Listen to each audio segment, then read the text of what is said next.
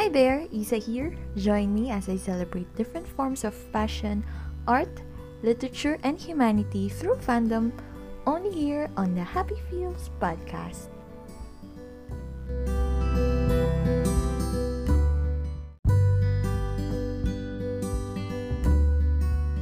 Yo! Episode 2 ng Happy Feels podcast.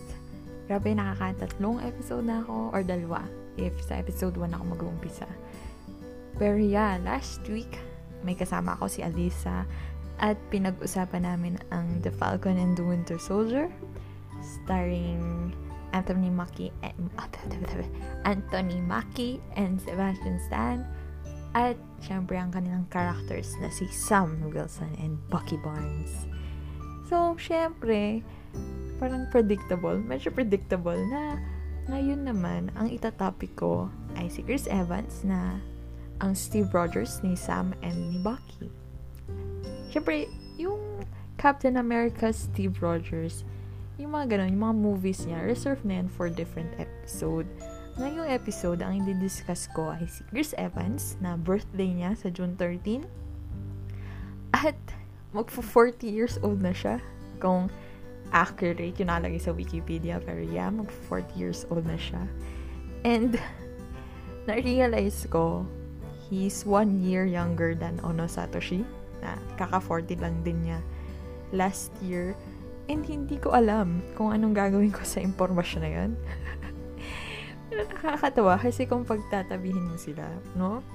Si Ono 40, tapos si Chris Evans 40. Wala lang. Yung mga, eh wala, 40 na sila. ano bang, mga, nilulook up to ko na mga kalalakihan ay naging 40 na.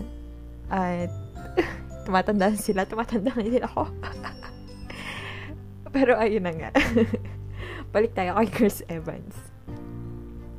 So, si Chris Evans, ang pinaka-latest na nabalitaan ko sa kanya bukod sa puro picture ni Dodger, yung nasa Instagram niya.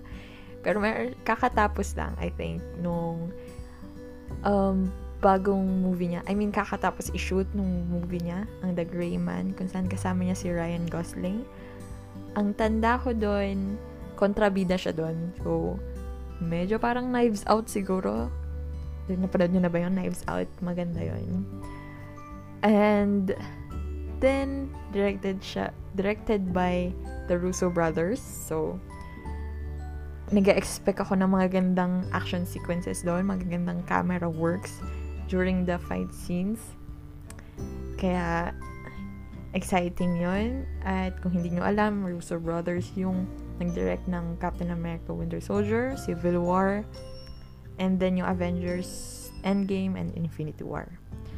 So, na-direct din nila yung Extraction kasama si Chris Hemsworth and yung Cherry kasama si Tom Holland. Hindi man ako masyadong updated sa kanila. Pero, ayun, sana naman mag-direct din sila ng show na kasama si Sebastian Stan. Baka naman, di ba? Baka naman Russo Brothers. Aabangan ko yun. Pero yun na nga. Um, Si Chris Evans, nakakatawa. Kasi, di ba dati, may nauso na quiz. Parang gagawa ka ng quiz. Tapos yung quiz na yon tungkol sa sarili mo, ipapasagot mo sa friends mo. Tapos parang itetest, quote-unquote, kung kilala ka ba nila. Kilala ka ba ng mga friends mo. Though, sa akin naman, parang okay lang naman sa akin since hindi naman lahat din tungkol sa friends ko na alala ko, di ba? Pero parang fun-fun lang siya. Tapos meron dong akong ginawa na isang question. Parang dito sa choices na to, ganyan. Sino yung celebrity na I want to spend a day with or parang gusto kong makadate or something. Tapos ang choices doon ay si A, Chris Evans, as B, Sebastian Stan, ganun. Tapos alam ko, sa deep in my heart, alam ko, parang majority ng friends ko isasagot si Sebastian Stan. Kasi, ano, ano ba, parang mas open ako, kumbaga, sa paghanga ko para kay Sebastian Stan. And si Chris Evans kasi medyo sikat na din siya. Si Sebastian kasi parang gusto gusto ko siyang i-hype ng i-hype kasi hindi pa siya ganun kadam, kadaming fanbase. Pero ngayon, 7 million ang followers ni Sebastian Stan. Ganyan. But anyways, to kay Chris Evans. Balik tayo kay Chris Evans. Um, ang sagot ko doon ay Chris Evans. Tapos galit na galit yung kapatid ko kasi hindi niya matanggap. Kasi dapat daw si Seb. Pero ako naman, kaya si Chris Evans yung napili ko. Kasi merong aso si Chris Evans, si Dodger. Tapos ayun, parang kung hindi man ako pansinin ni Chris, meron namang aso. so, pwedeng yung aso yung kalaro o ganyan. yun, yun lang talaga. Yun lang talaga yung lamang ni Chris Evans, yung aso niya. Tapos,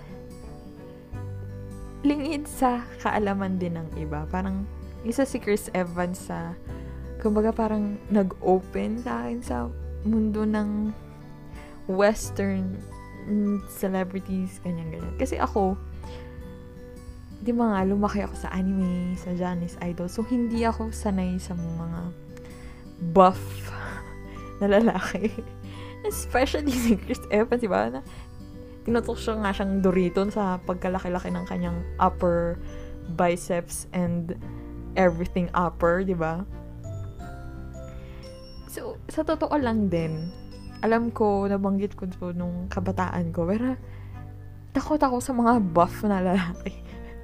Parang kaya nila akong, pigs, ano pa, parang kaya nila akong squish. Kaya nila akong, parang pag isang hawak lang nila sa akin, bali na yung buong katawan ko, ganyan. Kaya, intimidated. Sige, hindi naman scared. Intimidated ako sa kanila. Tapos, ano lang, hindi lang talaga yun yung cup of tea ko. Parang, feeling ko ang unnecessary na ganun kalaki yung katawan when nasanay na ako na itong si especially, halimbawa si Matsu Jun, parang okay naman siya dun sa katawan niya. Si Sho, okay naman siya dun sa katawan niya. Parang, sakto na sila. Hindi na kailangan lumaki pa kung ano man yung nasa katawan nila.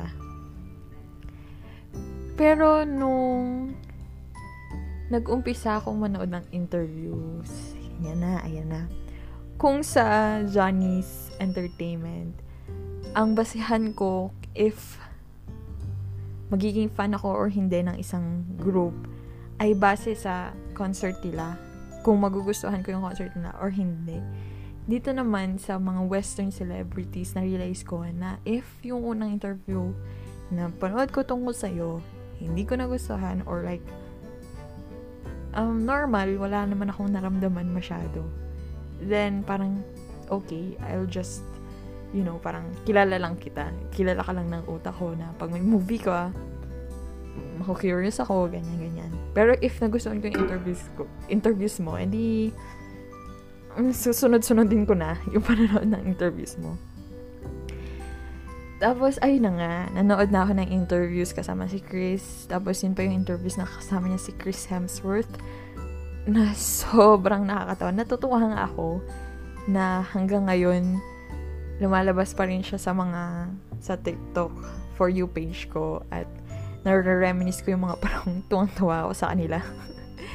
Pero so, sobrang classic pa rin talaga nung mga pinagagawa nila dati.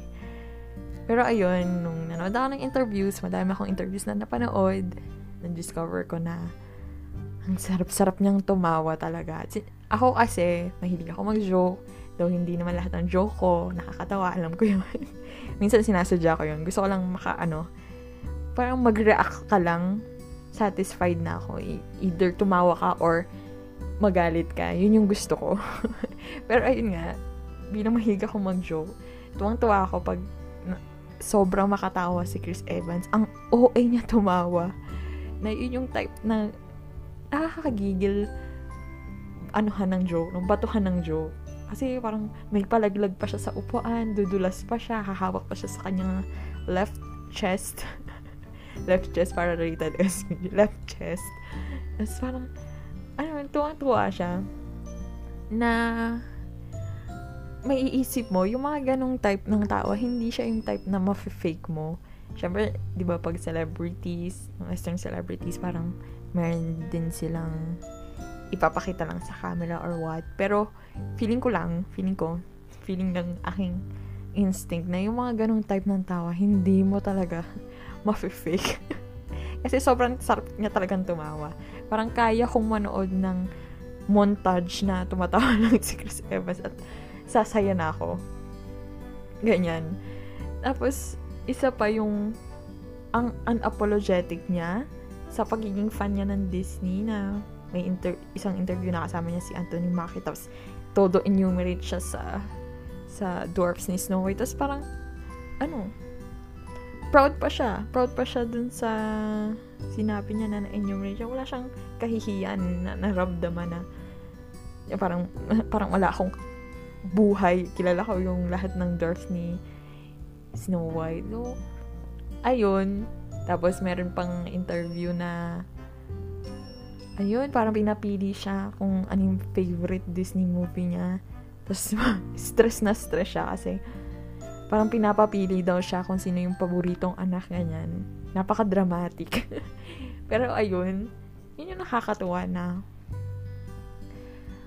mm, ano ba, paano parang nagiging relatable siya. Parang hindi ko na napapansin yung laki ng katawan niya or yung pagiging buff niya. More on parang yung personality na niya. Kaya siguro din hindi na ako na-intimidate sa kahit buff siya, hindi na siya intimidating sa akin kasi hindi ko na masyadong napapansin yung pagiging buff niya. Minsan na lang. Minsan na lang. Pero syempre, since standard na buff na siya, kahit anong gawin natin. Pero ayun, nakakatuwa lang na hindi na ako intimidated sa kanya. Tapos, yung pagiging close din niya sa family niya, na ginawa niyang date yung mama niya sa Oscars, pati yung kapatid niya, naging date na din niya, ganyan. Tapos, panood niya din yung interviews niya with Scott Evans, yung isa niyang kapatid. Sobrang nakakatawa din. So, ayun. Parang doon na din na na-open ang mundo ko sa western celebrities. na hindi na ako na-intimidate sa pagiging buff. Sabi ko pa nga dati, never siguro ako magiging fan ng mga malalaki yung katawan. Pero ayun na nga, uso naman sa atin ng mga lumunok ng mga salitang kinain na, ng mga salitang nabitawan natin. Ngayon ay kinain na natin. Pero, kasi nga, wala eh. Lumagpas na yung paningin ko, hindi, parang, yung tingin ko kay Chris Evans, beyond na nung pagiging buff niya. Nung, nag, ano na siya ngayon sa paningin ko, isang Disney nerd na OA tumawa, ganyan. Pero, ayun na nga, um, beyond the, you know, Captain America role, siguro, ang pinaka nagpatagal, I guess sa akin, sa pagiging fan ni Chris Evans, ay yung mga movies niya na napanood ko. Nakakatuwa nga. Kasi, fun fact, mas madami ako napanood na movie ni Chris Evans compared kay Sebastian Stan. so, alam niyo na, susunod, pag nagpakus ako kung sinong papapiliin, kung sinong pipiliin ko, si Chris Evans or si Sebastian Stan, sino na kaya sino nga kayang pipiliin ko? Hindi ko na din alam ngayon. Mm, malalaman natin sa mga susunod na Makagawa nga ulit ng quiz tungkol doon. Tapos, titingnan ko kung ano yung sasagot ng friends ko. Baka, baka yun na yun. Pero ayun. Proceed na tayo sa mga movies ni Chris Evans na feeling ko underrated or gusto ko talagang i-recommend Siyempre, Captain America, um, eh, parang doon na siya sumikat. Pero, I will give him credit kasi ayoko kay Captain America dati, pero nagustuhan ko siya. And, feeling ko, malaking factor kung paano niya dinala yung character, especially nung Captain America The Winter Soldier. Yung mga Avengers, hindi pa masyado. Tapos, hindi din masyado din good yung costume niya doon mukha siyang mascot or something. Pero, yung sa Winter Soldier, meron siyang, ano eh, sense of, ano ba, parang stoic energy na alam mong kung anong sinasabi niya ay ipaglalaban niya or may depth ba. Pag, or pag sinabihan may sinabi siya sa'yo alam mong papaniwalaan mo may credibility. So siguro yun yung pinaka energy ni Chris Evans as an actor at yun yung dinala niya sa pagiging Captain America niya at yun yung nag-convince sa akin na maybe, maybe, maybe si Steve Rogers ay not so bad. Hindi siya worthy ng pag-hate ko sa kanya all these years. First movie ay Snowpiercer. Ito, nire-recommend ko to sa mga friends ko. Nire-recommend ko na din to sa tatay ko. I don't think nagustuhan hindi nila sinasabi sa akin kung nagustuhan nila. Pero ako, gustong gusto ko yung Snowpiercer. At ito yung first Chris Evans movie na napanood ko after nung Captain America role niya. Since nga, ayun nga, di ba, meron din akong hesitation bilang nagustuhan ko siya Steve Rogers. Baka uh, hindi ko siya makita sa ibang character na baka ma-disappoint ako. May ganong fear din. Pero, maganda yung Snowpiercer para sa akin. It's directed by Bong Joon-ho, yung same director as Parasite and Okja. Dun ko, I guess, finalo si Bong Joon-ho dun sa movie na yun. Though hindi ko pa napapanood yung Parasite. ay, narinig ko ng judgment ng buong sangkatukuhan dun sa confession ko na yan. Pero yes, hindi ko pa napapanood ang Parasite. Pero, yun nga, di ba? Ang mga movies kasi ni Bong Joon-ho, they're dealing with like this social status, yung mga yung mga war between social status or yung mga pinagdadaanan and this and extravagant lifestyle nung culture of the wealthy as in the upper 1% of the pyramid. And the struggle ng mga nasa baba ng pyramid. And yun talaga yung strength ni Bong Joon-ho na ito namang Snowpiercer. Ang interesting doon ay nasa isang train lang sila na paulit-ulit na umiikot ganyan tapos yung pinaka I think malapit sa engine ng train ay yung mga, yung basta sa pinakaharap ng train, yun yung mga mayayaman. Yung sa dulo ng train, yun yung mga mahihirap, I guess. So, nasa harap yung mga maganda yung lifestyle, may pagkain araw-araw, hindi nila kailangang mag-scavenge for food. Ayan. And then, itong mga nasa dulo, sila yung naghihikahos talaga na alam mo yun, parang sila yung nag-aagaw-agaw ng pagkain, habang ito namang nasa upper class, sobra-sobra yung pagkain nila. Eh, ganon. And what interesting is yung mismong premise na nasa trend sila. Magkakasama lang sila sa isang trend na constantly umiikot. And yung unpredictability ba nung nasa loob ka ng trend mo, na, nasa loob ka ng isang trend, tapos it's moving, tapos kahit kahit sobrang sanay ka na kung paano gumagalaw yung train, meron pa rin certain unpredictability dun sa mismong environment na yun. Kahit enclosed ka. At sobrang interesting nun para sa akin. And bukod dun na kung paano na-present sa akin si Chris Evans as an actor, kasi nasanay ako sa kanya as Steve Rogers, yung malinis yung mukha, ganun. Dito talaga, sobrang unkempt niya, sobrang dumi niya, na, ano, as in, mukha siyang mabaho. Ganong level na, na, mawawala talaga kung ano man yung mga image mo sa kanya as Steve Rogers. And, nabigla din ako kasi, ano eh, paano ba, hindi siya as proud. Tulad ng si Steve Rogers kasi al- alam niya yung pinaglalaban niya. And parang proud siya, chest out, ganyan. Ito, itong character niya dito sa Snowpiercer, may, ano, oppressed, merong sense of intimidation na mahirap lang ako, ganyan. And then, ayun. And then from there, you know, the battle of the social classes, nag-umpisa, ganyan-ganyan. Tapos, ayun, nandito din si Tilda Swinton na, grabe, napakagaling na actress. Nandun din siya sa Okja at tuwa ako na lagi siyang kinukuha ni Bong Joon-ho.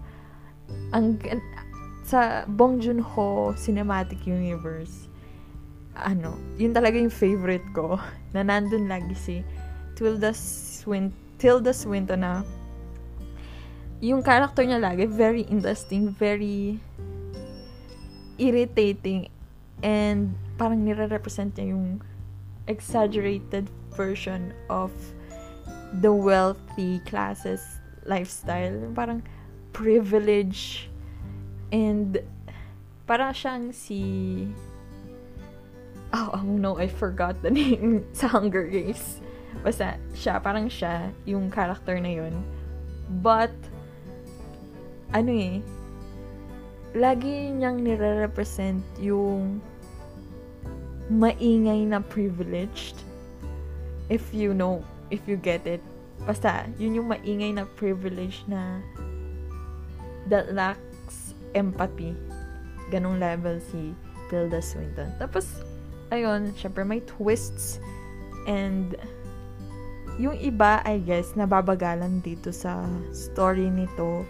Pero I like it. I like the pacing.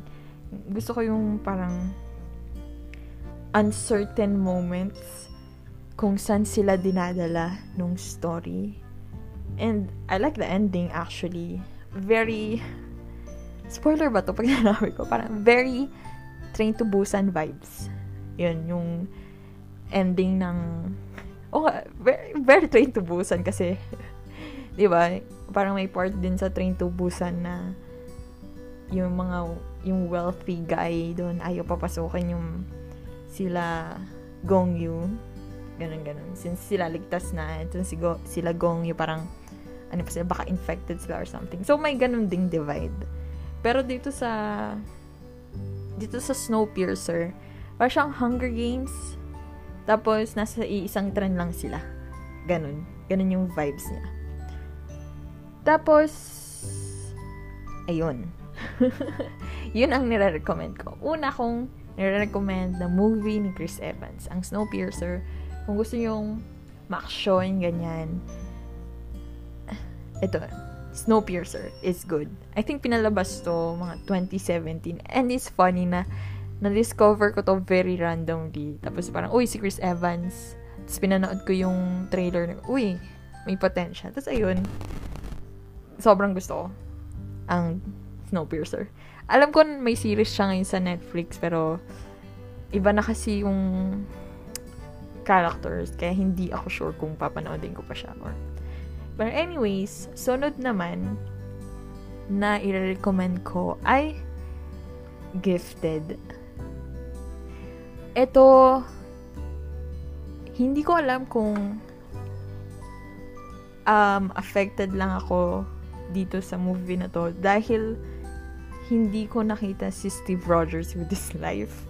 Hindi, never na present si Captain America or Steve Rogers di, sa gantong buhay na may pamilya or something-something. Pero, sobrang gusto ko tong movie na to. Yung actress dito, yung child actress, na si McKenna Grace, ang character niya ay si Mary, and then yung uncle niya, si Chris Evans, ang, ang pangalan niya ay si Frank ang ganda ng chemistry nilang dalawa na if mahilig kayo sa chosen family trope or yung do, hin, do family talaga sila eh as in legit silang mag-uncle pero cho- very chosen family trope vibes tong film na to is a family film and ano, paano ka ba i-explain? Ang galing-galing ng actingan ni McKenna Grace dito. To the point na, ano, gusto kong panoodin lahat ng movies niya. And, si Chris Evans dito, parang brand new sa mata ko na makita tong gantong actingan ni Chris Evans na do para siyang ding si Captain America, para din siyang sa Snowpiercer character niya na may pinaglalaban sila. Pero dito mas emotionally driven yung character niya and more emotionally attached dito sa bata. And alam mo yung hindi kasi uh, generic yung dynamic nila. Since si Mary kasi is gifted, she's very smart. And ito naman si Frank Adler, very, ano ba, rough on the edges, na hindi siya yung ideal na uncle na dapat nagre-raise ng isang gifted na bata. And yet, he tries to provide the most normal life for that kid. Kahit yung, I'm, I mean, the way they interact they're like adults. But then, she's still a child. And I think yun yung pinaka-interesting dito sa movie is like, how do you interact with this child who has this big brain, who can mingle with adults, who can communicate with them like adults, and yet, parang acknowledge that she's still a child. And ayun, sobrang pag naiisip ko yung scene nilang dalawa ni, ni Chris Evans at ni McKenna Grace yung last few scenes ang sobrang pure pure nun kasi this is a child that understands din eh kung bakit yun yung naging decision mo or bakit mm, kailangan mong gawin yung kinailangan mong gawin as an uncle but she's still a child. And, ayun, go, I need more people to watch this film.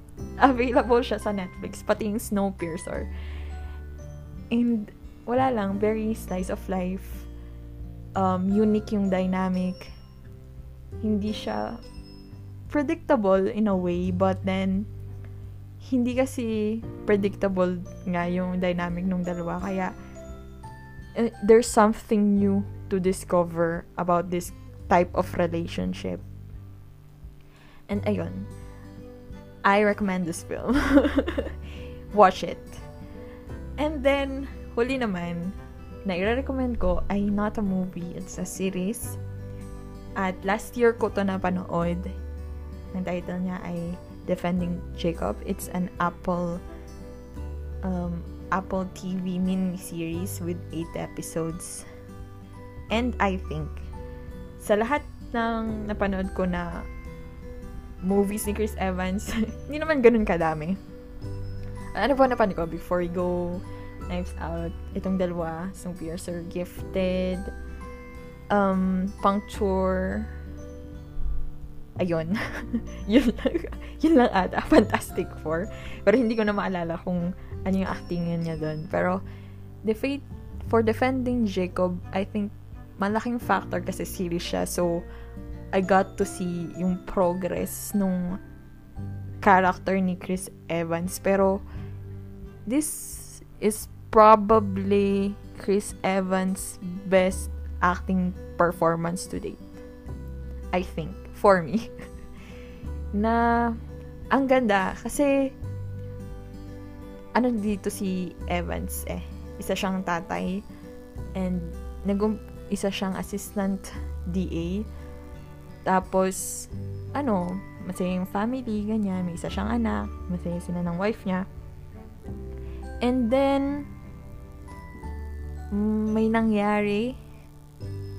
Tapos, nasangkot yung anak niya si Jacob. So, ayun, defending Jacob. So, kilala, kina, kinakailangan niyang i-defend si Jacob but then he's an assistant DA so he cannot really uh, interfere ganyan ganyan and yung tatlong yon yung pamilyang yon yung asawa, yung anak, at saka si Chris Evans, ang galing nilang, ano, ang galing ng actingan nila. Kasi, parang, ang concept kasi nitong Defending Jacob is that this perfect, kind of perfect, peaceful family na parang established na sila, kilala sila ng neighborhood nila, ganyan-ganyan. And then, bibigyan sila ng itong type of very big problem. And, you know, just seeing how this problem breaks this perfect family and the relationship of this perfect family and yung as an individual din, the mother, the child, and Chris Evans, kung paano parang nashe-shed yung yung kumbaga yung facade nila or yung self-image na pinapakita nila sa ibang tao kasi no matter how parang how much kindness and genuine personality yung pinakita nila sa mga taong nakasaluha, nakasalamuhan nila in the past. Dahil lang dito sa isang issue na to or scandal na to, biglang lahat ng tukos sa kanila kinu-question. And yung 8 episodes na yun, siguro mga 5 episodes or 6 episodes, or actually buong, buong series, yun talaga yung ano, hinimay talaga when I say hinimay, as in, hinimay to the smallest detail kung paano unti-unting nabubulok yung pamilya na yun. And it's interesting kasi, syempre, sa una, you will parang kakampi ka. Kakampi ka kay Chris Evans.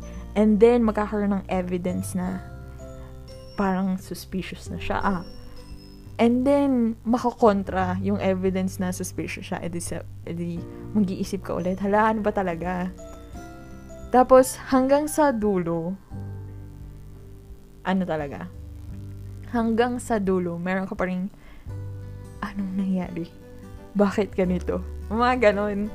So, very good para sa akin ang Defending Jacob. Pinanood ko lang siya actually dahil maganda yung trailer, pinanood ko sa YouTube, and mas maganda yung mismong series. Ayun. So, I recommend it, Defending Jacob. Kung gusto nyong, kung mahilig kayo sa thriller-ish, medyo thriller. medyo thriller, pero more on parang um, suspense. Hmm, parang curious. kung curious ka, kung mahilig ka dito sa pag-resolve-resolve ng cases, yung parang, sino ba talagang gumawa? Siya ba talaga yung pumatay? Mga ganong effect. Panoodin yung Defending Jacob. And I tell you, yung pamilyang yon yung mother, si Jacob, and si Chris Evans, especially yung mother, ano, ang ganda na acting performance nila dun. And, alam ko nga last year, medyo nalungkot pa ako hindi na nominate yung Defending Jacob eh. Pero, parang hati din na ata yung feelings ng critics sa Defending Jacob. Pero for me, it's really good. So, ayun. I recommend Defending Jacob. At doon na nagtatapos ang aking discussion for Chris Evans. So, mag-proceed na tayo sa ating feels code for this episode. So, ang feels quote sa episode na to ay galing sa Hanayo Ridango, the final. At ano ba ang context nito? Ang context nito ay si Makino kasi sa final, merong point doon na nagdududa siya kung gusto ba niyang pakasalan si Domyoji ay, hindi na to spoiler. Ay, ilang years ago na to. ilang years ago na to. 2008 pa tong Hanayar Dango final. Pero, ayun. Suspicious siya kung... Parang ang bilis din kasi, di ba, ng pangyayari nung after nung Hanayar Dango season 2, parang nag-propose lang si Domyoji, tapos sinagot na siya ni Makina, tapos pakasal na silang agad. Ganong level. So, syempre, I think it's normal na medyo parang magdududa talaga si Makino kung gusto ba talaga niyang pakasalan si Domyoji. Pero, um, may nakausap si Makino na, and this guy, not sure if divorced siya or nagkaroon siya ng fiancé, pero, pero nakipag-break siya dun sa girl. Nakipaghiwalay. And tinanong ni Makino kung bakit. And, sabi ng lalaki, it was actually a normal day. Parang nagkumakain lang sila nung fiancé or wife niya. And, they were talking about dreams, ganyan-ganyan, and the woman and the fiancé, ex-fiancé, ex-wife, sinabi niya, ito, ito, ito, ito, ito. Ito yung mga dreams ko. Tapos, and then this, and then the guy, nag-respond din siya, ito, ito, ito, ito yung dreams ko. And parang na-realize nung lalaki na, sa dinami ng dreams nung partner niya, and sa dinami ng dreams niya, hindi hindi na hindi siya na mention dun sa dreams ng wife niya. At hindi niya na mention yung dreams hindi niya na mention sa dreams niya yung mismong partner niya.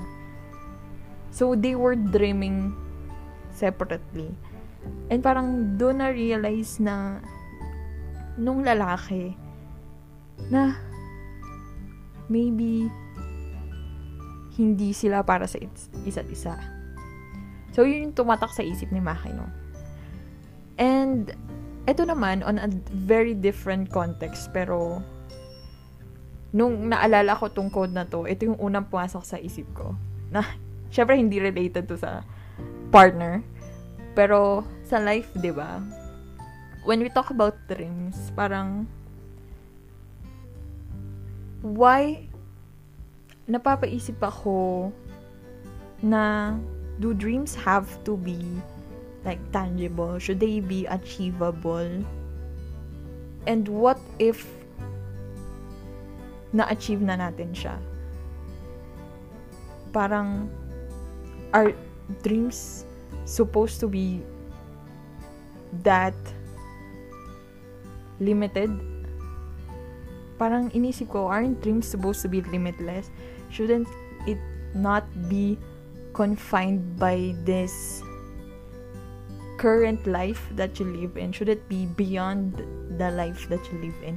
Shouldn't it test yung possible and the impossible kung ano ba talaga dun? And ayun, parang napaisip ako na what separates dreams to goals, diba? Why should we have dreams if it's meant to be achievable? aren't those supposed to be goals? Ganun. Grabe, parang naging masyadong seryoso, pero ano pala, no? Hindi pala feels code, kum, kundi existential crisis code. Pero yun, parang napapa, napaisip talaga ako na should dreams be limited or shouldn't it be limitless? Hmm. Hmm. So, ayun na nga. Ito, masyado mahaba yung setup ko, pero ito talaga yung feels code ko. Japanese na naman.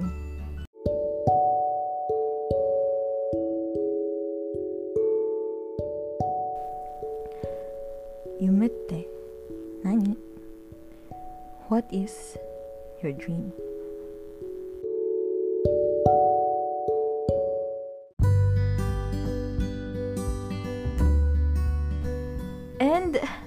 Diyan na po nagtatapos ang ating episode for today para sa ating birthday boy na si Chris Evans. Next week, I will be talking about another birthday boy pero finally, someone related sa Arashi and it's Ninomiya Kazunari. I will be ranking yung top 5 favorite um, songs written by Ninomiya Kazunari. So, abangan nyo yan next week. I think pretty obvious kung pina-follow nyo ako sa Twitter. But then, is it obvious ba talaga? Or masusurprise kayo kung ano yung nasa listahan ko. So, abangan nyo yan next week, only here on the Happy Feels Podcast.